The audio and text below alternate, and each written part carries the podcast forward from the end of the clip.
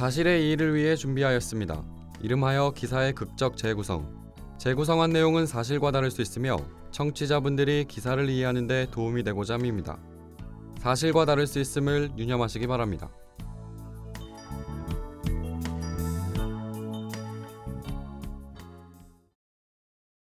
아, 조용히 안 해? 왜 이렇게 시끄러? 죽고 싶어? 잘못했어요. 칼 좀 제발 내려놔요. 애들이 울잖아요. 아니, 그러니까 왜 화를 돋아? 왜 사람을 말끝마다 무시하냐고? 알았어요. 내가 다 잘못했어요. 제발 칼 좀 내려놔요. 나 여기 가만히 앉아 있을게요. 아니 사람 힘쓰게 만들지 말고 처음부터 그렇게 할 일이지. 아 힘썼더니 좀 배가 고프네. 그럼 내가 피자 시킬게요. 핸드폰 잠깐만 돌려줘요.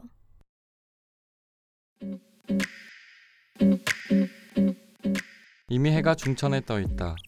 니콜은 다음 초를 향해 또박또박 걸어가는 시계를 보며 깊은 한숨을 쉬었다. 그때 현관문이 열리는 소리가 들려왔다. 비틀거리며 샘이 집으로 들어왔다.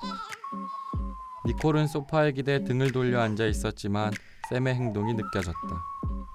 니콜에게 인사도 없이 주방으로 들어간 그는 냉장고 문을 열고 물을 벌컥벌컥 들이켰다.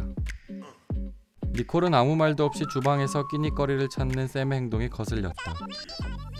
이내 접시에 먹을 것을 챙겨와 소파에 앉는 샘을 보자 더 이상 참을 수 없었다. 니콜이 작정한 듯 소파에서 일어나 샘을 향해 말했다. 어제 뭐 한 거야? 이제 들어와놓고 왜 한마디도 안 해? 아 피곤해. 나중에 얘기해. 피곤? 당신 또 마약했지?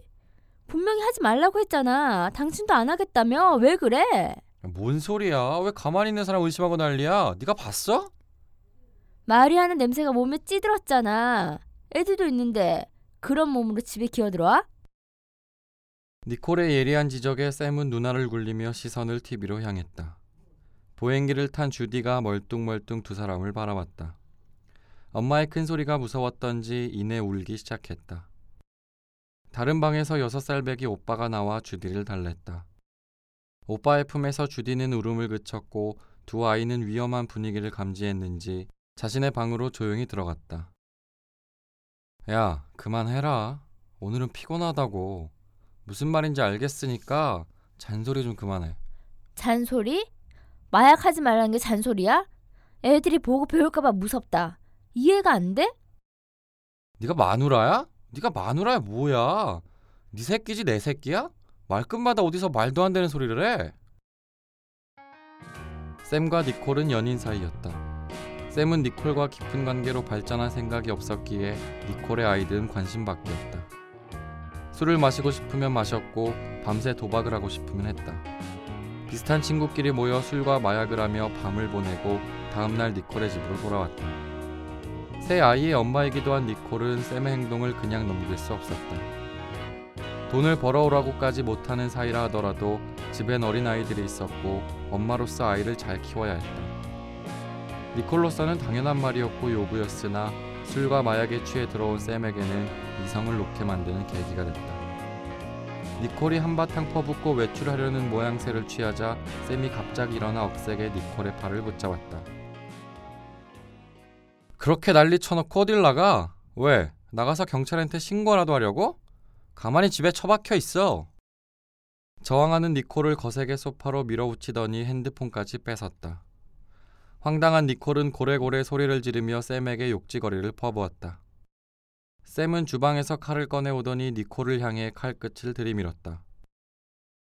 닥쳐. 계속 쫑알거리지 말고 거기 가만히 앉아 있어. 칼과 샘의 풀린 눈을 바라본 니콜은 몸을 떨며 구석에 가 앉았다.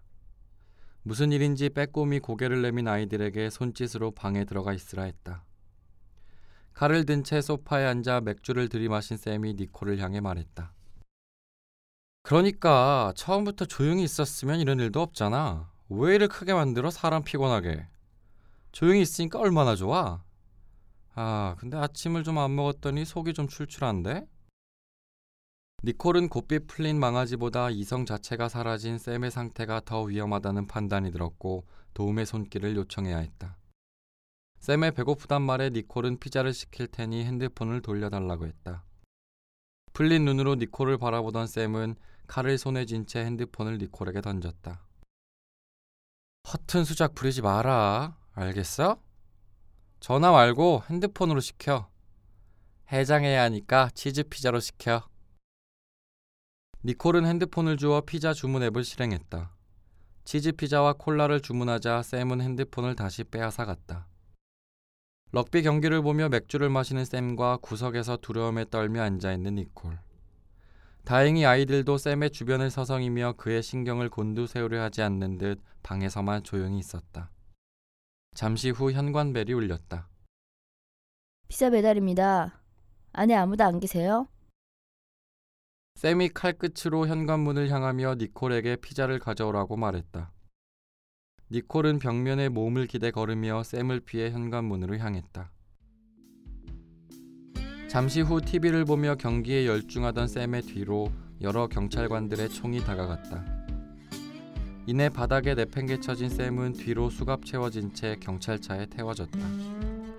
어떻게 경찰이 집으로 온 건지 이리저리 고민해봐도 답을 알 수 없었던 샘은 구치소에서 담당 변호사로부터 설명을 들었다.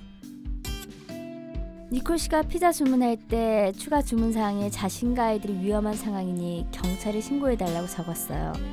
그 아래 주문 사항에는 제발 도와달라고 적었고요. 이를 보고 피자 업체가 경찰에 신고해서 당신이 지금 여기 있는 겁니다.